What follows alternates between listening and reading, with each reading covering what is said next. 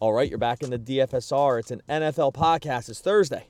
It's September 17th. I'm Doug Norrie, and over there is James Davis. And we are coming at you with a week two game by game breakdown.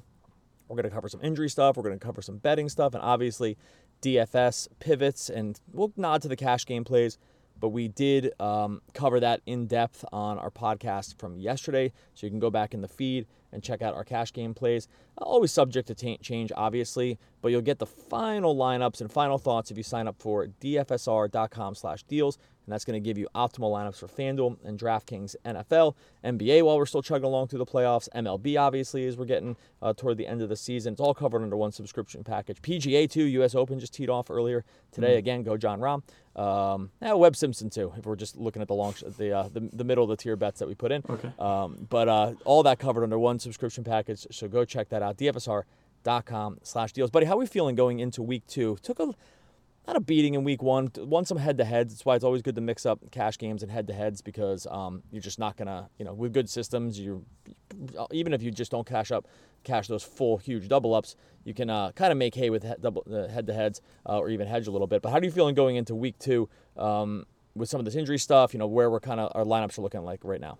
Sure. Yeah. I mean, my confidence generally builds the more information we get. Good information. I think preseason projections tend to be an act of futility, especially with guys in new situations, new coaching staffs, etc. So my confidence always builds, you know, regardless of the result of week one, because you know I can't kill myself for uh, guessing that Marvin Jones was going to be a good play in week one, right? Like all the evidence would have pointed to that. He doesn't wind up working out, and things are tight enough that if you have the wrong end of a stick like that and some chalk option, uh, or in this case like Lockett, who was fine, but then Thielen winds up getting two touchdowns. I, if you're going to ride those emotional highs and lows, DFS is just not the enterprise for you. So yeah, feel good. Oh, you're better about the emotional thing than me. I felt devastated. No, just I, I definitely I ride the emotional stuff a little bit more, mostly for the users. It's not so much for me. I, have come right, to grips with business, my own. Sure. Yeah, I've come to grips with my own, just sort of um, my own bankroll and, and how I manage that. Uh, but I always like to just have just put out winners there on a consistent basis. So I ride I ride the emotional highs along with our users in our chat room. Uh, but uh, but for my own self, yeah, I think I'm kind of there with you. Let's go game by game bunch of stuff we want to cover here. Definitely some very intriguing slash um, possibly really relevant injury news that's come in. Both guys coming back and guys uh, either out or out for the season. Mm. But uh, we'll go through the games and I'm going to throw out some bets there as well. Our first, one of our betting articles just went up. Uh, have some bets that are, and I'll nod to those because those are up free on the site. But then we're also going to have some more in our chat room as we get closer to Sunday lock. First game is Atlanta goes in and plays Dallas. Dallas coming off a tough loss against the Rams on Sunday night. Atlanta uh, just pretty much got rolled by Seattle. I know the game score looked a little closer, but that uh, you know, Russell Wilson just absolutely carved them up. This game has a really high total. It started at 51, is already up to 53. With actually this points coming up more on the Atlanta side as they move the line from six uh, plus six to plus four and a half. Hmm. This game, you know, 53 total, a lot of viable fantasy options here. We did nod to Amari Cooper yesterday, quick nod to Julio Jones, uh, and sort of, and also just how the targets were distributed for Atlanta last week with 12, 12, and 12 between Ridley, Jones, and uh, Russell Gage. What do we like in this game? We also did mention Dak Prescott as a possible cash option. So for starters, I think we want to look carefully at Atlanta because things I think got a little bit warped based on the game script against Seattle last week. One guy I'm keeping in mind for big tournaments is Todd Gurley, actually. So Gurley, you know, obviously he the talent is there. A thing we've always had an issue with with Atlanta is splitting carries. But Gurley last week goes out, gets 14 carries, has a touchdown, and also gets targeted five times in the passing game. Right now he's 7,000. Um, obviously, like he's older, totally different situation. But we've seen Gurley be a mid eight thousand dollar running back in the past, and given that he wasn't overwhelmingly good, he's an underdog here. There's a lot of reasons to not want to play Gurley, but for big tournaments, I do think it's I think it's a way to get separation for a guy that wouldn't shock you. Like if things happen to go well for Atlanta in this game, I think he could easily have mid 20s touches, uh, given that like if he's going to get 19 opportunities in a game that goes against his like what you would hope for for him, then I think there's nothing but upside on uh, on that side. But I think on the wide receiver front, we talked about this yesterday, but given how widely these targets were spread, that's not a situation that I'm going to be personally trying to guess right on. Yeah, uh, I st- I'm still okay with Julio only because we have a long historical track record of his production, and Um, you know, we don't have Michael Thomas on this slate, or maybe not even for the week at all. So the top tier wide receivers actually is a little bit thinner than usual. It's basically for me just Julio and Davante Adams. Um, yeah. That being said, yeah, the Russell Gage 12 targets. Uh, I want to see some of that hopefully go back to Hayden Hurst. I don't know. We can't go really go back there in cash games, especially mm-hmm. with new situation plus lack of production in week one. Uh, the Gurley thing, we saw him get scripted. Now, I don't know if this is a load management thing. Only He had the 19 touches, but only played 46% of the snaps. If that's going to be the case when they fall down, then it's just going to be a problem for Cash all season long. And like you said, it's been an Atlanta thing time in memoriam that they just don't want to have one back, one back, right? It's just always it's always two dudes. And this one was Brian Hill. Brian Hill didn't touch the ball a ton in his 21 snaps, uh, but they also had Ito Smith play 20 snaps. Now Ito Smith might be on the injury, might be injured this week, so that would be one thing to kind of keep an eye on. Uh, all things considered, Atlanta just has always shown that they, like you said, they don't want to just run the one guy. Sure. Dallas well, that's will, why you wouldn't you wouldn't touch Gurley and Cash. But what I'm pointing at is like if you want to try to be a week early on a guy, I think like when I'm looking at week one, what I'm trying to analyze is opportunity versus the game script in week one, and then you know try and play out scenarios where guys could get more or less opportunity going forward, right? So it's the reason why you know Russell Gage honestly is still pretty interesting to me. Like if you're five thousand and you can get twelve targets, you have to at least be on the radar. But um, but I'm looking for those guys that people are going to be unnecessarily low on based on a game script that went against their favor in week one. So that, that's yeah. what I'm highlighting in Gurley, not as a cash Total, gameplay totally agree. I was. I, it sounded like I was disagreeing with you. I wasn't. I was just sure kind of. I was. I was yes anding you. Um, but it might have sounded like a yes button. I uh, apologize for that. Uh, sorry, Ito Smith not on the. I, I conflated that with another injury thing. Ito Smith not on the. Uh, not on the injury report. So just uh, just be aware of those snaps. And I totally agree with everything that James always says. With Dallas side, uh, the obviously the Cowboys are not a team that has any problem playing their uh, their guys. In this case, Ezekiel Elliott uh, every down. Not you know, didn't really work out for him week one in terms of production, but did touch the ball 26 times. Um, played 63 of the 72 snaps. That's not new. 22 carries, 96 yards. Eh, okay, touchdown. Sure, four targets, and also got a touchdown there. So from a fantasy perspective, yes. Um, I guess I was saying that it didn't work out in terms of the overall win, but you know, when we set him in terms of where we're looking for cash games, we didn't have him. I mean, we kind of highlighted Derrick Henry higher than Zeke. And I'm wondering if Zeke should be the guy that we should really be looking at here because 26 touches, historical evidence that this is what they want to do also. I'm wondering if our projection on Zeke is just a little low. We have him as the fourth highest running back right now. And, I'm, and just like kind of looking at it, it strikes me as maybe we're a little low on Zeke here. So I think Zeke is one of the higher floor running backs that exists in the NFL right now. It's just that you have to pay more for him than you do for Henry and Clyde Edwards Helaire, who's the other kind of bigger ticket running back that we highlighted.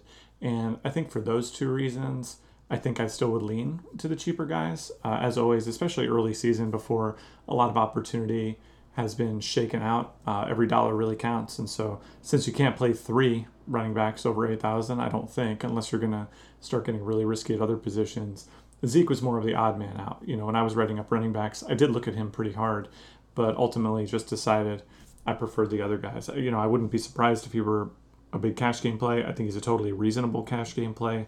I think if you have the money left over, he probably brings a higher floor than Edwards Helaire just because we've only seen one game out of him. And while there was admittedly very high usage in that game, we'd always like to see, you know, a repeated track record just before we go penciling guys in for 20 plus touches a game. So I do really like Zeke. Definitely a cash game play. I just don't know if he's going to be in our lineups. Worth noting that Atlanta, um, middle of the pack defense last year, significantly better against the run than they were the past. 24th in DVOA, uh, sorry, 21st against, in DVOA against the pass, 13th against the rush. So, um, you know, we did mention Amari Cooper as you know, he saw so many targets in Week One. Uh, if we're gonna if they're gonna funnel it a little bit more toward the pass, uh, that might be the way to go. I still like Michael Gallup as a high upside play. We've seen him be able to turn in big games. Not a cash game play for me, but definitely a big tournament if you're looking to stack this game. And there's really a lot of ways to stack this game because the, the the total itself is just a lot higher than many. Like if we spend more time in this game than some others, it's because there's just a lot more fantasy viable yeah. options in this one than there are in some of the other games that have come up that I think we're going to move through rather quickly. So really, it's I hate to say this as like a cop out, but really almost every piece of both offenses is in play here from tour- from a tournament perspective with a, some of the other guys in cash games. Is that a fair way to put it? Like I'm I'm, I'm only saying that because I'm not going to be like when we go to Bronco, excuse me, when we go to Broncos Steelers, I'm not going to say the same thing about these teams, right? so like, I hate to like blanket it that like everybody's in play, but really with a game like this, it is also great conditions um, inside Dallas. So is that a fair statement? Well, we can move on from that, but um, is there anyone you would just like totally fade here, or is this like, am I right by just saying really if you you can look at a lot of different combinations from this game? Yeah, I, I think you can look at a lot of different combinations. I do think the wide receiver situation in Dallas is a little more clear than perhaps many do. I think Cooper really did emerge for me in week one as the guy who is going to be the target of a lot of the plan there. I think that Gallup will ultimately be the odd man out because Lamb, I mean, he only had six targets in week one, but he was really good, really efficient. And, you know, if you get like industry consensus sort of eyeball test, he looked like the fastest guy on the field when he was out there. So right. I think that he's a riser for me.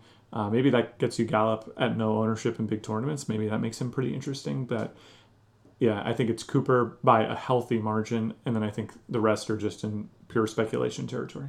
All right, let's keep moving here. Uh, we do have the aforementioned Broncos go in and play the Steelers. Steelers seven and a half point home favorites here. Uh, the news we discussed it eh, somewhat briefly, but on on yesterday's podcast, it doesn't look like James Conner is going to play. He left the Monday night game really early. Benny Snell came in and took over the carries. Now, the difference with Atlanta and a team like Pittsburgh is Pittsburgh has been very clear that mm-hmm. when they have a running back, that is the running back. That is the only guy that plays. This is not a new thing. They've done this with really everyone along the line. Is that when you were the running back under Mike Tomlin for the Pittsburgh Steelers, you basically play every down. They only want guys that can play every down, and that's really the story. Mm-hmm. I, I, we're going to have the news on Conner well ahead of time. It, I, I guess it really only comes down to if Conner is out, is Snell just – an every is it just an every cash game lineup kind of guy? Like, yes. is it just is it, it just that easy? Okay, it has yeah. to be because if you compare him to other guys, let's say even just because I mean he's forty six hundred, which is the one hundred above the minimum price on FanDuel. If you get a guy, even if you take a range of thousand dollars above him, there's no one in the same league in terms of potential safety than a running back who's coming off a week where they had a ton of touches, whose price didn't go up because the game happened after pricing for this week had already been yes. released, and it was just a, a seven point favorite. I mean, it, it, literally checks every single box on a team where we know exactly what we've been doing this for seven years now, seven years of football seasons, and it's been that way the entire time under Tomlin. So right. yeah, I'm all over Benny Snell. Absolute must. Um, uh, yeah, I loved Boston Scott going into last week. Obviously, got hurt, but I would rate Snell as an even more mandatory play than Scott was going into last week. Yep, where Scott's like was a little bit speculative because we thought that he would see increased carries, but not all of them. That's mm-hmm. not the situation with Snell, right? Like it was still yeah. worth it was still worth it from a starter slash skill set, you know, slash price kind of situation with Scott, and kind of ran bad with the injury, I would say. Mm-hmm. But um, I don't see the Snell in the same category as that. Uh, I thought that there was there was worlds where Scott the Scott thing really doesn't work out, or we kind of misread the situation. I do not feel like that would be the case if Conner were to sit. Uh, any other plays here? We saw Juju kind of return to being the number one wide receiver with Ben. I, we walked into that Monday night game. Very, I very much felt like that was going to be a return to that case. I mean, he saw only six targets, but he did catch two touchdowns. He is the red zone threat here. Diontae Johnson had 10 targets. He turned him into 57 yards, more of a possession guy. Uh, I kind of like both. I do think Juju's uh, targets are set to increase as the weeks go on because I just think he is just going to be that guy. Uh, anything else like like either these guys in the Steelers? Yeah, I'm pretty bullish on Diontae Johnson. We've seen the Steelers, you know, once again explore receivers like Johnson in the past and really get them into the mix in a pretty significant way. Like they're they're they haven't been a team that's been like Green Bay say where they're like, all right, our top guy gets 16 targets this game. Like that just really hasn't been what Roethlisberger and the Steelers have been about. So I think Johnson is a value. I think he's more of a big tournament play based on the lack of track record there. But I still think, you know, if it were a tighter week, say a week with buys where we really had to scrape and we had him at 5,800, I wouldn't be opposed to it. So, yeah, I think he's a playable option. On the Denver side, we can move through this real quick. Phillip Lindsay is questionable right now. I actually don't think he's going to play. Um, he's getting. He, I, I, don't know why he still has the questionable tag because it's like the, most of reports say that he's just going to miss here. They did bring in Melvin Gordon. We saw Gordon get a fair amount of touches uh, in Week mm-hmm. One. That's not too surprising. A team that definitely, you know, it was Gordon seven. Excuse me, uh, Gordon 15 carries on 37 snaps, and then uh, Phillip Lindsay had the seven. But this is a team also that has also kind of shown that they don't want to just run one running back. They do still have Royce Freeman yeah. there. Uh, Royce Freeman came in and played six snaps, didn't really do much. But um, after, like, do we want to give Gordon the full comp also had three targets, the full complement of running back touches here, or does Denver's track record with the running back situation strike you as not safe? I mean, it kind of helps that they're underdogs here, and we probably don't need to, from a cash game perspective, consider the running back. But what what do you want to do with the Denver situation? I think you can look to last week and kind of pencil Gordon in for a similar amount of opportunity and production, and uh, I think that makes him not cash game viable for sure. And I don't know. I mean, it's kind of like in the Gurley conversation where if the game script goes in a way that Vegas does not predict, you could see Gordon be more involved than he was last week. But, you know, something like 15 carries, a couple targets seems right to me. And that's not going to put him anywhere near cash games given that they're significant underdogs here. It is a good sign from a rookie wide receiver standpoint that Jerry Jeudy came out and led the team in targets. Yeah. I don't want to um, just from a, if you think they're playing catch up and you think that Drew Lock and Judy just sort of made themselves that's the tandem that's going to be. Uh, that was with no Courtland, Courtland Sutton, by the way. I got mm-hmm. to wait on the Courtland Sutton news. Um, you know, I'm just going to hold. I, I want to just say this: if Courtland Sutton's back, I think Courtland Sutton's a good play. If if Courtland Sutton's out, I think Jerry Jeudy's a good play. Um, I do think they're going to be playing catch up, and the Steelers' defense is still a very good defense uh, that they showed against the Giants. Yeah. I think I'm just going to move, uh, kind of hustle along here because we're going to get caught uh, with some of these other games. Uh, so that's kind of my final thoughts on Denver. Minnesota goes in and plays the Colts. Colts coming off a, a loss to the Jacksonville Jaguars last week, who, by every account, were going to be a team. And they had like over under of like three and a half to start the season, where people were like feverishly betting the under at times. Uh, this is how bad the Jacksonville was supposed to be. Philip Rivers under center didn't seem to. I mean, he he was fine. They still lost to a team that is actively trying to tank. So take that for what it's worth. They lose Marlon Mack for the year. Now, Nyheim Hines and Jonathan Taylor were both there. Taylor was the off the preseason sort of buzz guy in terms of like, oh, he's going to take over the starting role at some point during the season. Now he's just going to take over the starting role now. But we saw Hines get you know down in close carries last week, got a lot of carries, more than just a pass receiving guy. I did not. I was not overly bullish on Taylor's projection here, and he's still kind of striking in as a cash game play. We did not talk about him yesterday. What do you make of the Indy running back situation here? So an interesting stat I saw being thrown around on Twitter was that, and I'm not going to get this perfect, but it was something like of the last eight highest. Um, okay, so let me put this right. So the games where running backs were targeted the most in the passing game Rivers has like seven of the last eight of those games. so yeah. um, between last week and his time as a part of San Diego slash the LA Chargers, uh, he just loves throwing the running back. You know, we saw it with Ekeler um, last season. Like it doesn't necessarily need to be this pedigree sort of back that they're going to give it to every time. So last week, Hines goes out there and gets eight targets in the passing game, and let me see what Taylor's. Taylor got six. Taylor, Taylor had six. six. I have it in front of me. So between the two of them, that's a lot of targets out of the passing game. Now, the problem, from my perspective, is whenever you get these running backs that are splitting the workload, like targets, I feel like come and go a lot more than carries do. And while carries are less valuable than targets overall, for a number of reasons, uh, they go for fewer yards. You don't get the extra random half a point or one point for catching a ball for some reason uh, in fantasy. I still think it makes them riskier than a back that would have their touches more consolidated towards carries. So uh, I uh, love these guys for big tournaments. I would be pretty hesitant to try to speculate on one of them uh, in a game against a tougher Minnesota defense and as part of an offense that looked pretty anemic in week one, too. So I don't think I want to play these guys in cash, but I, I certainly can understand the argument for doing so. I think both in PPR settings are very close to cash game options. Um, like for the full PPR, if you're going to just look at these amount of targets, like so Taylor was pretty ineffective on the ground, but again, like he was six for 67 through the air. You're not going to pencil him in for 10 yards of target, so I don't think that's the case. But and Hines was good too. Like Hines was eight for 45 and a touchdown.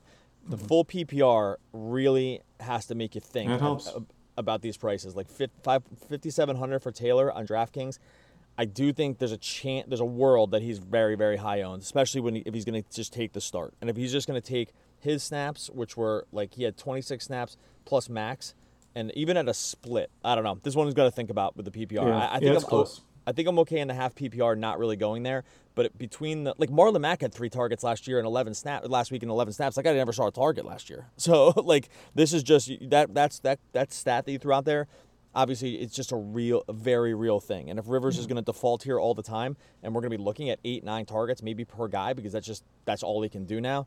It's mm. something we're going to have to talk about. So, um, yeah. and I do think you're going to see Taylor. I, I just think he's going to be a pretty popular option at running back. Where, by the way, there's a lot of running back options this week. There's we're not devoid of, of running back options, especially on DraftKings this week. So, uh, interesting situation, something to monitor. I think Taylor gets the start on the Minnesota side. We saw. Let's, you know, let's talk the, real quick about the wide receivers for Indy too. Okay. Um, before we jump over to Minnesota, uh, both Hilton and Campbell saw nine targets in the passing game last week. Uh, both of them are relatively cheap.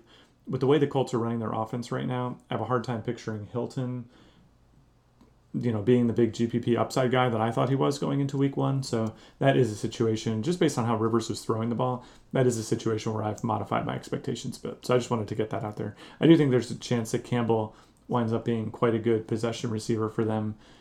And he's too expensive to speculate on given the other cheaper options out there. So Adam, just wanted to get those takes. Yeah, totally. Uh, Adam Thielen came back and got ended up dominating the target share with no Stefon Diggs last week. Um, he got eight targets, did score two touchdowns kind of garbagey touchdowns. If we're being honest about it, it was looking like a real train wreck for Minnesota in the first half. They really made hay in the second half. I think Cousins had like five passing attempts at halftime or something like that. It was it's like a brutal safety. Um, a lot of their points came sort of what I would call in garbage time. Um, but where do we want to rank like guys like you know him, and then where do we want to put Dalvin Cook? Game you know game spread closer here. Obviously, we saw Indy just get give up incredibly efficient day to Gardner Minshew at 19 for 20, like I said. crazy. Um, where do you put? Where do you rank some of these mini guys? Yeah, I rank them all pretty poorly. I think compared to uh, what other people in the industry will do. I think with Thielen, people are gonna. A lot of people played him last week. He was almost 40% owned in cash games. The price has gone up by 500, and people are gonna look and be like, "Well, geez, like he was worth 8,500 last week, so I can pay the increase." But he wasn't actually any different than what our expectations were in terms of his opportunity, right? Like he had right. eight targets. That's not great by any stretch. Um, and if we look at last season's track record, like it's, I guess it's a little hard for me to imagine him being even more involved than he already was, given the game script that we saw him get only eight targets in last week. So he's effective, and maybe Minnesota looks at that and says, "Well, hey, he's our guy," and those possessions where we targeted him were very valuable and we, we should double down on it. But I just don't know that we really saw anything in week one that has me changing my mind about Adam Thielen. Like I, I figured he would get seven or eight targets. He got eight targets. He happened to turn them into two touchdowns, so good for him. But you just can't. Yeah, I, I just don't think that's a sure thing, and, and especially paying for the increase. I can't imagine doing that in cash this week. Yeah, uh, totally agree on that. Um, I think just think there's other better, just sort of target options, all things considered. I do have already have a bet in Minnesota plus three on this game. I don't think. Um, I like that. I, I, just I just don't see this as an even matchup. Like I there's it, it's it's not reasonable to expect that we've seen a great quarterback increase in production moving from Brissett to Philip Rivers here. Uh, the fact that they were able to just give up points to a team that has an absolutely garbage offense um, is really troubling. I'm actually it's it's only I think this, the plus three strikes me as Vegas not understanding really what's happening here with either team, and in that case, I think I'm going to take the team that just appears just to be better. I mean, our system just likes Minnesota sort of mm-hmm. as an hmm. outright here, so um, I d- wasn't willing to go that far, but the plus three uh, struck me as a, a, pretty good bet. So that is one of the bets that we put in. Let's take a quick break, and we'll be back to roll through some more of these games. All right, the Jaguars go in and face the Titans here. Titans are nine point home favorites. I'm not going to spend, I don't think we need to spend a lot of time in this game. We just have Derrick Henry as just the play this week. Um, mm-hmm. we talked about him in cash game. They're nine point favorites. This is exactly where you want to be with a high volume running back with, at home with a huge total. Is there anything more really to say about this game except for maybe Tennessee defense? Like this is, I don't want to just poo poo it, but and, and and and the Jags were a nice story last week, but this just strikes me as play Derrick Henry in cash and we can move to the next game. uh, I think there's like guys you can consider for big tournaments. Like Corey Davis had eight targets last week. Um, if you want to compare him to say Adam Thielen has the same number of targets, but Davis is 4,800. So, right. I'm sorry, 4,900. That's that's a criminally low price and really uh, frees you up for other investments. I think James Robinson's another guy just for big tournaments. Like our our system was kind of sniffing around on him last week going up against the Colts. Didn't get there in terms of overall production, but he did have 17 touches and seems to be the guy in Jacksonville right now. And, you know, you could argue that the game script really went in his favor in a way that it won't often go for him. Uh, uh, last week, so maybe 17 is sort of the top. But he's 5,300, right? So for big tournaments, you know, there's a world where he punches in two touchdowns in a game and wins you the wins you the whole thing. So I, I don't think you want to sleep on this game altogether, but it's nothing super exciting. Uh, moving on, we have the Giants versus the Bears. The Bears are five and a half point home favorites after pulling out a win against Detroit last week. They really should have lost. I hate to like put a put a win or a loss down to one play because you can do that for an entire game, but they just straight up dropped the winning touchdown like on the last drive, yeah. um, and so they really should have lost. And I know people were kind of fawning over the Mitch Trubisky's thing. I still was 20 for 36, uh, 26 rushing yards. I, no thanks. I, I didn't put a bet in here. I was close on this one with the Giants, the plus points. Uh, the Giants didn't look all that great in their own right. So, um, by the way, we didn't mention this yesterday. The funniest point of the week last week was the FanDuel free bet on the Saquon. Yeah, thank you. I, I texted yeah. you about that, and you never re- responded because I think you were too depressed about how week one went. But uh, Yes, I'm glad we can finally talk about this. Okay, so if you didn't know, FanDuel and a lot of these sports books now, um, you know, our good friends at MyBookie do this a lot. Also, they put out these free bets that are basically just bonuses in disguise that are meant to just sort of entice action to boost your bankroll, and then you know, but with certain limitations put on the on the winnings. So I think I'm summing that up pretty quickly, correctly, mm-hmm. right? So um, last week's the Saquon Barkley, the one, the free money bet. You know, the first week was like, you know what was it? Oh, KC plus 54 on on on on, uh, on MyBookie. I forget we what FanDuel. We FanDuel's, got there FanDuel had one of these two, but last week it was Saquon over nine rushing yards. Um, you know, for the max fifty dollar bet, and he ended with five rushing yards. And I'm like, it's like FanDuel because uh, it's like one of these loss leader things. It's like, okay, we're gonna give it away, but you know, it's gonna get gonna... people talking. Right, like, we're gonna that, that happened also on MyBookie, right? Like I noticed it. I texted you about it. So yeah. So anyway, I uh, just thought that was pretty funny that FanDuel just ends up just cashing however many millions of dollars worth oh, of what's supposed imagine. to be free with yeah. free bets. And I noticed it didn't like just go right back to putting another free play up. So I'm not sure if they just kind of took it and just said that's a nice one for the good guys. Yeah, it's or... when you show up at the roulette table, you're like, ah, whatever. I'm gonna put ten dollars on 17, and then it gets there, and you're like you know what? I think I have to be done now. I'm just going to go to the buffet and hang out because I'm up 360 bucks on five seconds of roulette. So. All right. So anyway, with this game, uh, you know, Bears did pull out that win. It's kind of just the same old story for the Bears. Like I don't really know if there's any great takes from here. We have another week of David Montgomery and Tarik Cohen splitting carries. We have another week of Allen Robinson just being like an awesome wide receiver, but still has Mitch Trubisky throwing to him. So it's always going to, the upside's always going to be a little capped. Uh, on the Giants side, we already just told you what Saquon did, which was absolutely nothing in, in the first week. Again, that's a Steelers defense, so take it for what it's worth. Did have nice um, production in the passing game without Golden Tate. I think Golden Tate's going to play this week, so I'm not exactly sure you can trust the wide receiver situation. Any other thoughts here on the Giants and Bears? Uh, not really. I mean, do we? Well, do we talk about Slayton?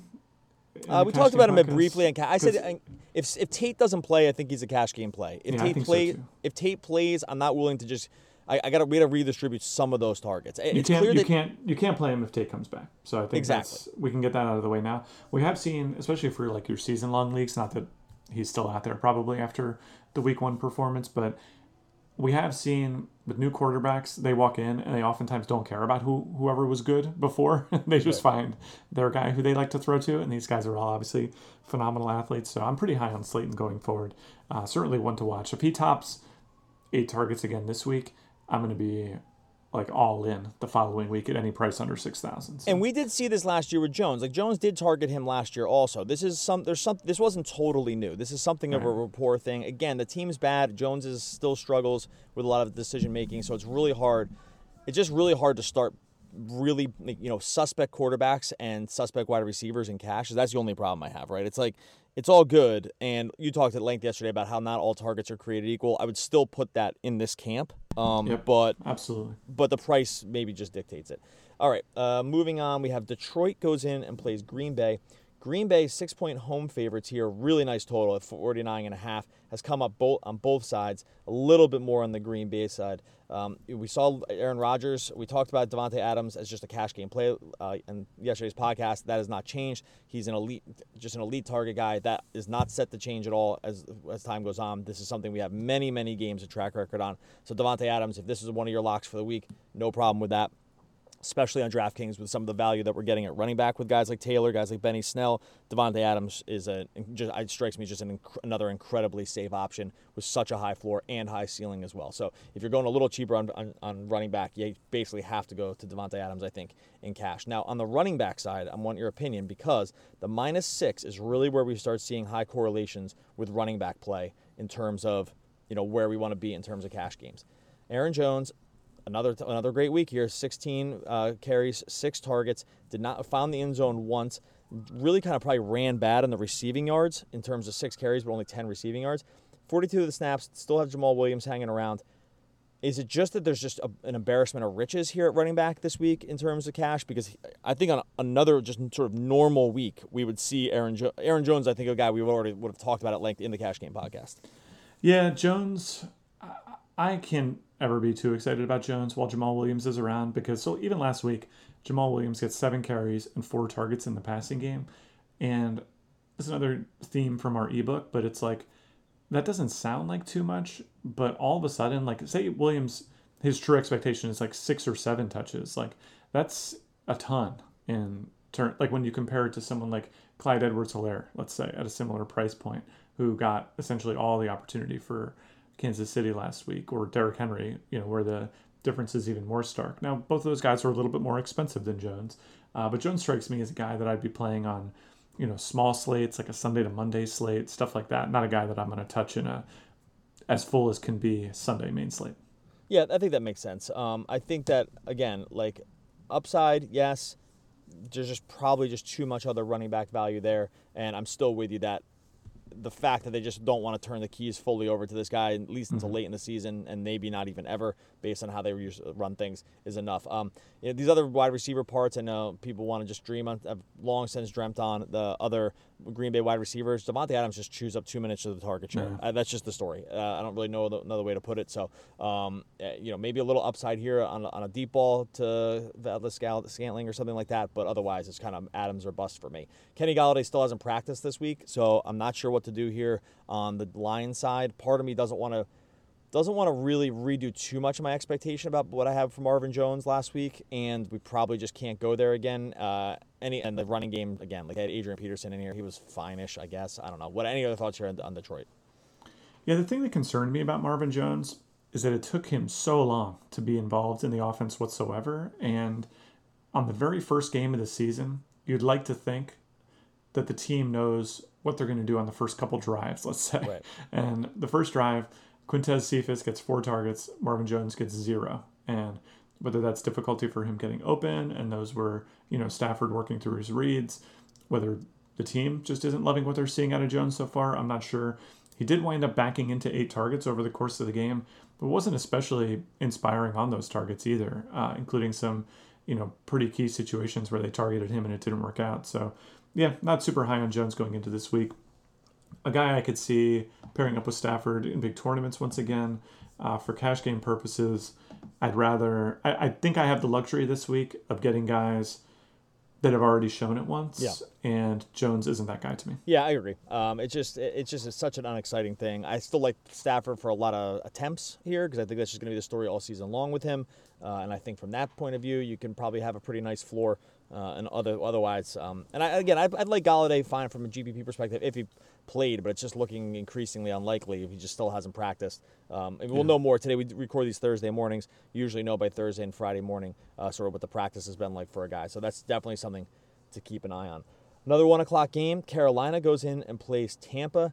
Tampa, obviously, first week of Tom Brady, uh, suffer a pretty big loss to the Saints. Maybe you want to say it should have been a little closer than it was. Brady throws a pick six, which is not something he's done a lot in his career. Threw another interception, looked really inefficient. Uh, there was some pass interference stuff down the field. Um, they had that going, but they're nine. This game, this line started at seven and a half and is up to nine and a half for Tampa Bay. I can't believe That's, it. Okay, thank you. I, I, that, okay, because this would be other bet. Because I put in a bet at I put as a, as a as it climbed, I put in a bet at Carolina plus eight, and then just did it again at plus nine and a half. Now, am I dreaming too much on Teddy Bridgewater? Maybe, right?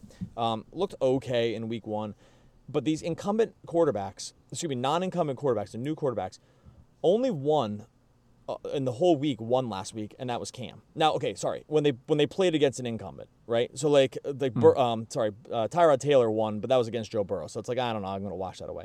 This is a situation where this is too new of a situation to figure out like exactly what the change the fundamental changes for each team have been by bringing in new quarterbacks and there's been other changes for the teams as well but they did bring a lot of the same personnel back both of them at least on the offensive side right it's like our system has this as like Carolina not only covering but like sneaking toward being able to win the playing at home is is a factor here for for Tampa Bay but like right doesn't it this I guess. this seems like all this seems like all Tom Brady. I can't figure out any other reason that this is a nine. This has been climbed up to nine and a half based on how kind of just like bad he looked in the first week.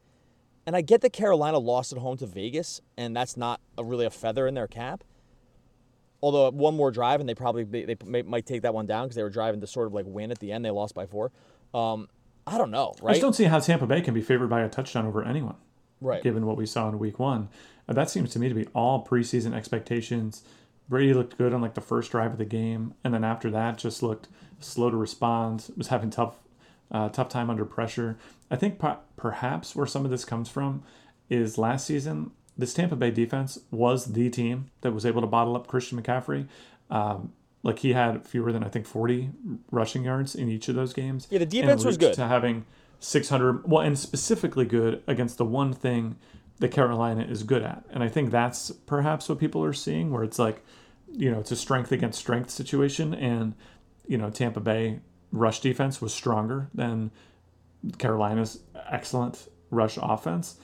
I just don't, I just don't see how they could be nine and a half point favorites. I don't, I don't buy it. I put three units uh, of my own betting in on this game. This is my lock of the week, basically. I- You know, strange things can happen for sure, but I think in terms of just getting money in good against what sure looks like a public team now in Tampa Bay feels excellent to me. I'm, I'm loving Yeah, it. so that's good to have like sort of the narrative built into the system too, because like we have a we have a betting system here that kind of pumps out based on like expectation of what you've done um, in terms of like you know current personnel and sort of how you performed relative to other teams and schedules and stuff. Like this one was like it was like it just couldn't. It was like it was flabbergasted at seven and a half, and at nine and a half, it like just kind of like just you know we had to log out. But the um, yeah. So anyway, this is this is another bet that we put in here this week. Uh, good to see that this kind of just caught your eye before even reading like what I put because you haven't read the article that I put out today. Uh, this was um, a very clear one at- Carolina. Excuse- at Carolina plus nine and a half.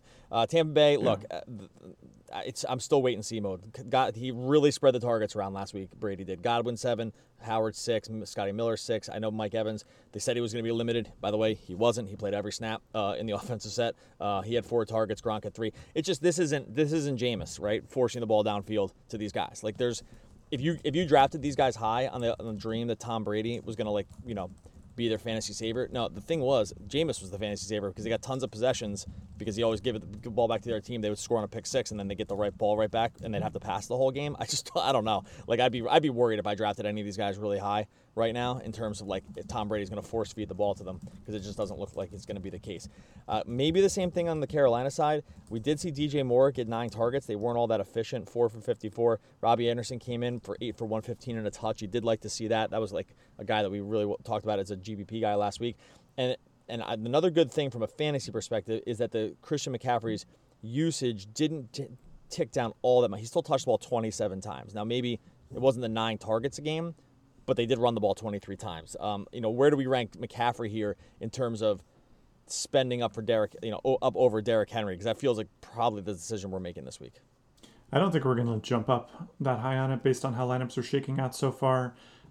So I don't think he'll wind up being a cash game play. I did write him up because I, you know, think there's sort of unprecedented safety and opportunity in McCaffrey. I thought it was encouraging last week that while he only got four targets in the passing game, uh, he made up for it in the running game. He also got the goal line carries. Like he's the safest running back in the league, and it's probably not even close. But is he twenty two hundred dollars safer than Derrick Henry? I, I don't think so. So I don't think he winds up getting there for us in cash. But as always, a great big tournament play. All right, moving on. Buffalo goes in and plays Miami. Miami coming off the loss to New England in week one. And obviously, Buffalo took it down in week one. They went from a four and a half point road favorite to minus six. I don't mind the, I actually don't mind the plus six on the Miami side only because they're still remain frisky as a team, if, if not very good. So um, I didn't bet this one, but I was thinking about it once I saw it get up to six, just because Miami has just shown the ability to sort of hang around when needed. And and that's mostly just like a Ryan Fitzpatrick thing. I don't know if I'm willing to pull the trigger on it yet. Either way, Buffalo comes in. Josh Allen these these returning quarterbacks really were such a huge advantage last week in terms of fantasy. That's to be expected, but they really seemed pretty stark in comparison. Now Allen did throw the ball 46 times uh, for two touchdowns. Also ran for another 57 and a touch. Was one of the best fantasy guys on the day. Where do we stand with him? Uh, you know what? Never mind. You just go back and listen to yesterday's podcast because I talked about this yesterday with uh, with him compared to Kyler Murray. I don't think we need to spend more, too much time on it, but we did not talk about the other pieces. Targets share. Stefon Diggs saw nine. John Brown, uh, the incumbent there, saw ten. Do you like this passing game here? Like, does the nine targets from Diggs for Diggs? I mean, eight for nine. That's a nice way to jump out for a new wide receiver thing. Sometimes we play a wait and see approach on these guys. Is that enough to say that we don't need to wait and see it anymore? And Diggs might be climbing back toward that like high wide receiver two, low right wide receiver one kind of guy. Yeah, I mean, we've paid 8,000 plus for Diggs in the past. Uh, a lot of that was when he was like the bomb it downfield option where you wouldn't expect eight catches on nine targets, right? So I don't know that we can expect that kind of efficiency from Diggs just because he hasn't really had that track record in the past. Uh, I do think he's the kind of the obvious stack pairing with Allen here, although I think people are sleeping on John Brown. In my lineups that I put in, my big tournament lineups last week, uh, half of them, or two thirds of them, had Allen alone uh, with no wide receiver pairing, and the last one third was paired with Brown because I thought I could get more separation, and that wound up being the correct way to go. So I, I do really like John Brown. I think there's something to be said for having a track record with a quarterback. Um, he's like you know, better at the downfield thing, arguably, than Diggs did as at this point in their career. So I prefer Brown over Diggs just based on the fact I think I can get lower ownership on him. I can get him cheaper. And I think there was this risk of, you know, new guy, new situation, confirmation bias after a big week one. I still think it's it's good sign, you know, much better than if he did nothing at all. But I'm not ready to to buy the farm on Diggs just yet. Can't touch the water, the running back situation. Leading carries, Singleton had nine, Zach Moss had nine, Josh Allen had 14. So uh, you don't really that, those that was the, the, the running carry situation or the the, the carry situation uh, for them. So right. the rush sorry rushing attempt. Geez, I got turned around with that term. Uh, rushing attempt situation. So can't touch what's going on there. One o'clock, San Francisco flies across the country here to face the Jets. They are seven point road favorites against the Jets, who are going to be without Le'Veon Bell. Not sure that really matters. Uh, this team looks no. like they're just dead man walking. Uh, that's been multiple seasons now. Uh, I don't really know what else to say about the Jets. They face a terrible situation here, going having to play at home against a very good defense. I mean, did you see enough carries here from Raheem Mostert in the week one to kind of slot him up into the? I'm going to put him in GPP territory here only because I just like so many other running backs that um, are just coming cheaper. But he got five targets as well 15 carries, five targets, turned the five targets into 95 receiving yards and a touchdown. Um, hmm. Where do you stand with them? The, and by the way, the snap count went 37 Mostert, 19 McKinnon, six Coleman. But the Coleman thing is weird because that might have been an air quality situation where he was like doubtful. To, he was like questionable to play exactly. just because the air quality in San Fran was so bad. Do we still see this as just too much of a timeshare here in San Francisco? Potentially, probably for cash. I also think the six thousands is sort of the no man's land for running backs for me this week. The way my lineups are coming together for cash have eight thousand and over running backs, and then fifty two hundred and under, uh, like in the Malcolm Brown, uh, Benny Snell Jr., even the Indianapolis guys. Like, does that make sense? Yeah. Like, I, I just don't. I don't think the optimal lineups for me. Also, because we haven't even you may have noticed we haven't mentioned a single tight end yet today. We haven't really mentioned that many wide receivers either. Like um, frankly, um, there's there's not that much flexibility at either of those positions, and I think for that reason, it's going to be dicey. I should mention. I think we talked about Kittle uh, briefly yesterday. Kittle's the kind of guy where if he got a fully clean bill of health leading into Sunday's games, our system is pretty tempted just because tight end. It's it's one of the worst tight end weeks, like especially for a straight up full week that I can I can remember. Period. So I don't I don't even know like because normally I'm like eh play Jonnu Smith or like you know whoever else Hunter Henry I think was the other guy I wrote up, but it's really really grim. And if Kittle is like all systems go, I think this is a week where you could see an argument for it. Um, if you're looking for wide receiver help this week, the San Francisco side is not the place to go. Um, this is just if you look at the the target distribution last week, it was oh, real quick. I have it in front of me. It's uh, Jerick McKinnon five, Raheem Mostert five, George Kittle five, Trent Taylor five, Kendrick Bourne five, and they just brought in Mohamed Sanu. So I don't know the wide receiver part you can't do. Uh, the Kittle thing, you wish it was higher. I don't know. I'm with you on I'm with you on him for cash only because the track record, and I'm with, also with you that it's going to be plug your nose and play a tight end from any part of the spectrum of of of the salary. It's not just like oh we can buy some safety up in these higher tier guys. I don't think that's the case. On the Jet side, a guy that we, I like from a possession re- standpoint this season, I, I, going into it, I did like Jamison Crowder. He turned into 13 targets in week one. He scored a touchdown. Mm-hmm. It was a long run, so I really want to be careful about people looking at like the touchdown equity here. It was a it was a catch and run. It wasn't a tar- it wasn't a red zone target. So I don't think the touchdowns are something that we can really hang our hat on. Well, the Jets are just going to have a hard time getting into the end zone right. Anyway right. and going up against a team that had the best defensive dvoa last season is not really a situation where i want to hammer me some jets. I will say though if crowder you know buffalo is a tough defense too. Said crowder gets between like 8 and 10 targets again this week or more i think he's going to be a really interesting cash game option in the first game where he's not facing one of the elite defenses in the league. Yeah, we have him for like nine, nine and a half targets somewhere in that range. I think that's actually yeah, fair. I think it's fair considering how much Darnold has thrown to him in the past too. So I, mm-hmm. I, I look, no Le'Veon Bell to catch passes. They're not going to be able to run the ball. Um, yeah, I don't know. The, stranger things and all. I again, I just want to caution. A lot of those yards came on this one like it was like a 50 or 60 yard uh, catch. So. Um, anyway, just sometimes people just look at touchdowns and think they're created equally. Uh, that's just definitely not the case with some of these guys. All right, Rams go in and play the Eagles. Eagle, this game, this this line is swapped. It started at the Eagles minus three, but that was a very early line. Like that was the that was the line that was put out before Week One when they put out Week One and Week Two lines sort of like simultaneously. So that was like a, a limited a limited line.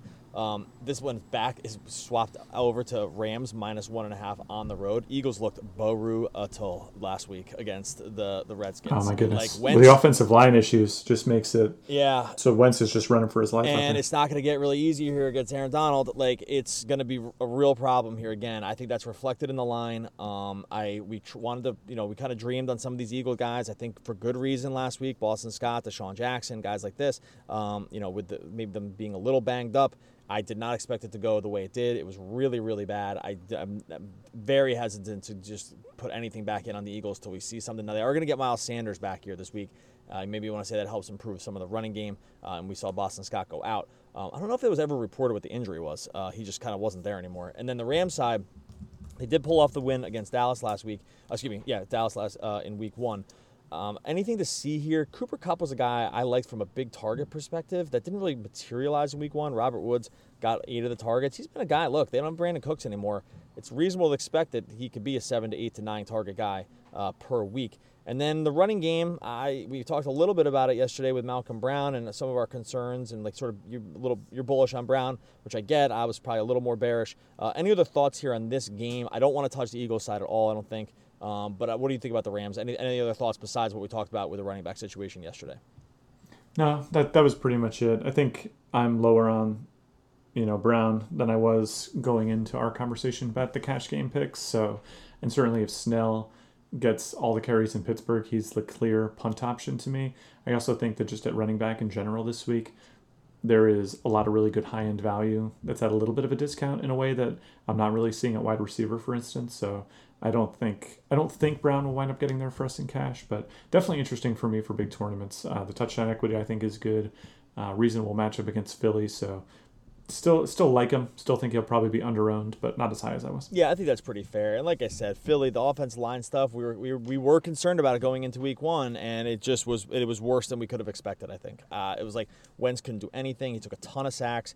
Just never could get out and run um, just looked, frankly, just like shook a little bit. it was uh, mm-hmm. for one of the I mean, one of the games I tuned into a little bit more than the others, just because of what we had going on that game. Um, it was just it was very very tough to watch. So I don't want to use my eyes too much to like you know say the X's and O's part of it because I'm just not that kind of guy. But the numbers just bore it out. It was it was a really rough scene for for Philly. Uh, okay, let's get into the four o'clock games. Washington goes in and plays the Cardinals. This game is at six and minus six and a half for the Cardinals right now. Um, Washington pulls out the win against Philly.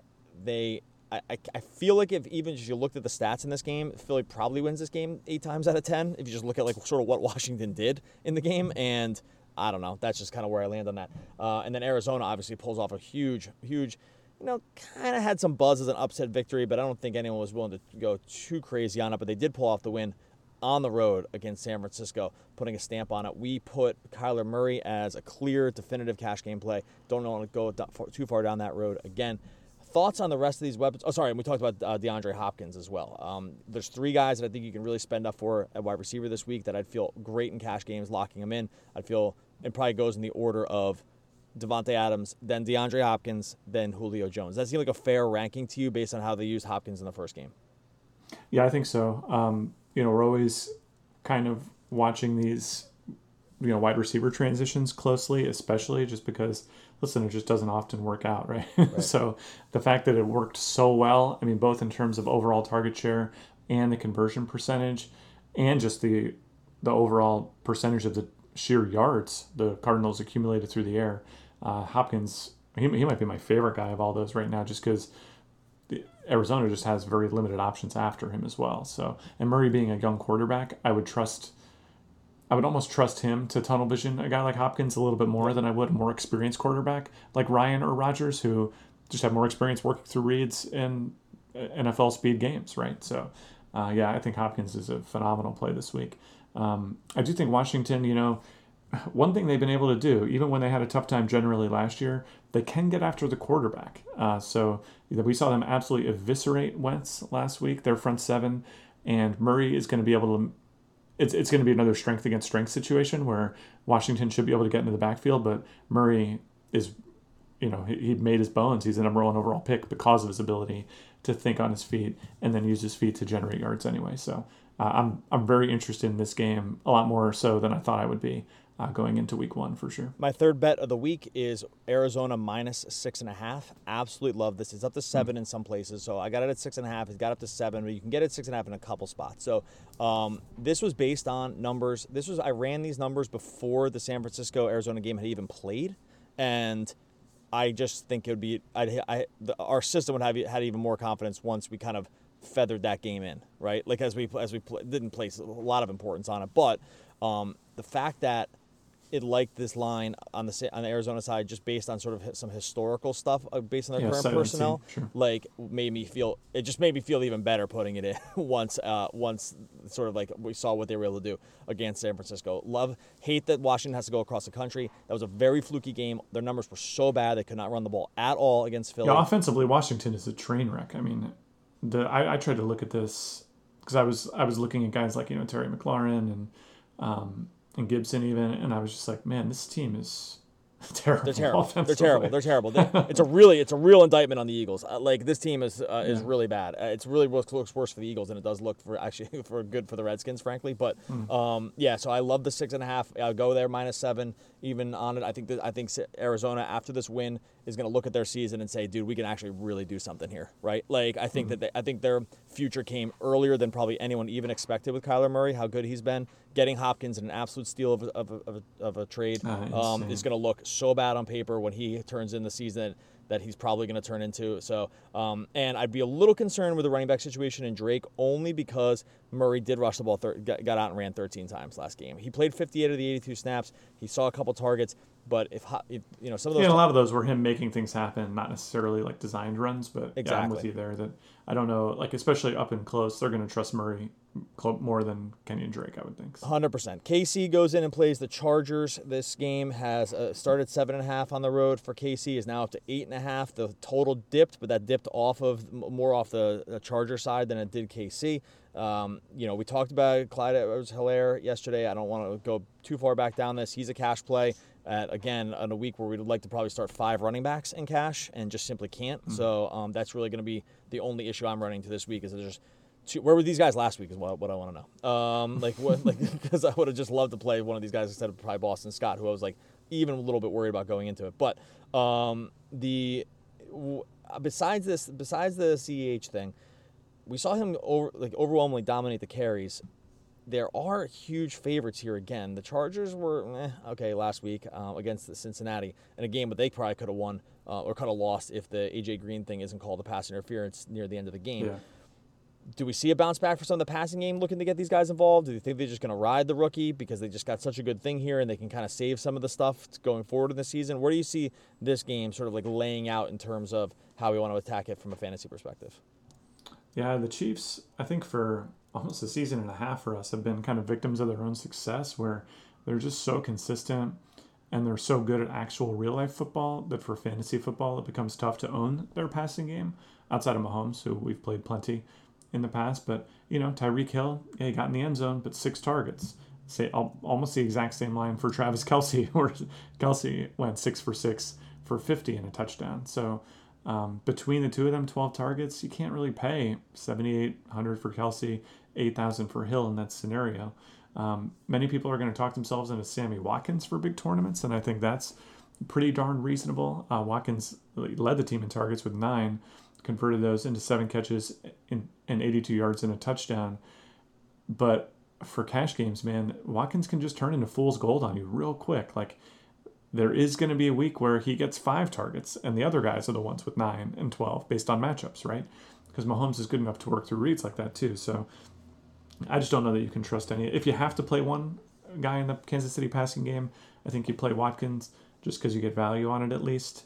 Uh, like I'm not convinced that he should be lower price than Hill, let's say. So the fact that you get 2,000 in savings is pretty convincing. But yeah, it's uh, it's probably a stay away from me. Yeah, I'm still gun shy. We saw that this happened with Watkins last year. If you remember, he started and dominated the, the targets to start the season. he was getting year. he got hurt and stuff though. So yeah. Anyway, uh, yeah, I'm with you though. I think they're all just a little too overpriced, except for Ch. We talked about him at length and how mm-hmm. sometimes mm-hmm. people are going to attribute the price increase, uh, or you know, just that to, to not fully match what his actual production is. I think this could be very much the case. Now, the Chargers, I was dreaming a little bit on Tyrod Taylor as a real like nice little sneaky fantasy option this year if they used him more like in the Lamar Jackson role where he was able to really get out and run a lot. Uh, he ran six times, it was only for seven yards, so that was how that turned out with him. He was really inefficient. He barely completed 50% of his passes.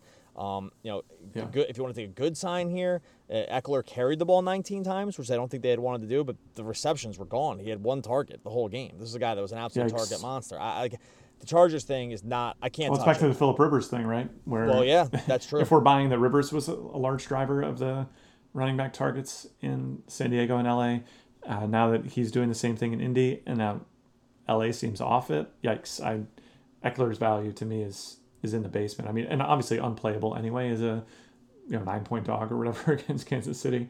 But yeah, I uh, I can't imagine playing any Chargers this week. I could I could do it if I'm stacking if I'm stat if I'm going the run game for KC and I want to get some points in the catch up mode. Um, I can see it like you want to get a bomb to Mike Mike Williams or something like that. You think that like the running back targets come back a little bit because they just are forced to. Uh, but yeah, mm-hmm. I, I, the the Rivers thing that that River stat is uh, is pretty damning here for what they what we can maybe expect for them to go do going forward because that has not been something Tyrod Taylor has done. So if it was a it was a personnel thing rather than a system thing, yeah, if I have Ekeler at a high draft pick, I'm getting.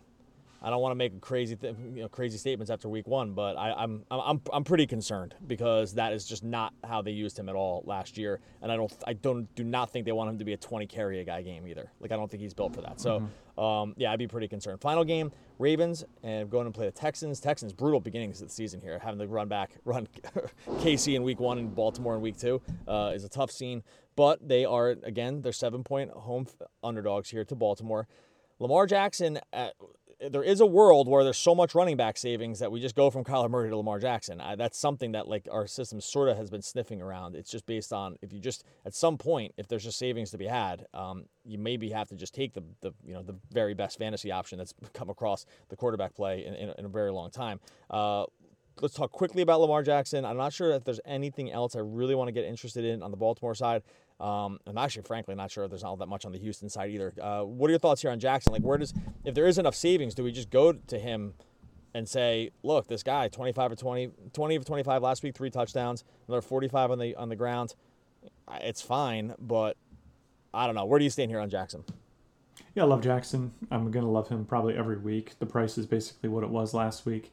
Um, we just saw KC obviously just put up numbers against this Houston defense. I think the Houston offense can also help you keep a high total by playing fast, going back the other way. Although who knows, maybe they wind up playing a little slower if if the conspiracy theory that they're incentivized to give uh, David Johnson more touches is actually real. But yeah, I love Jackson. I'd be I'd be I'm pumped anytime I see him in my cash game lineup. So that isn't changing going into this week.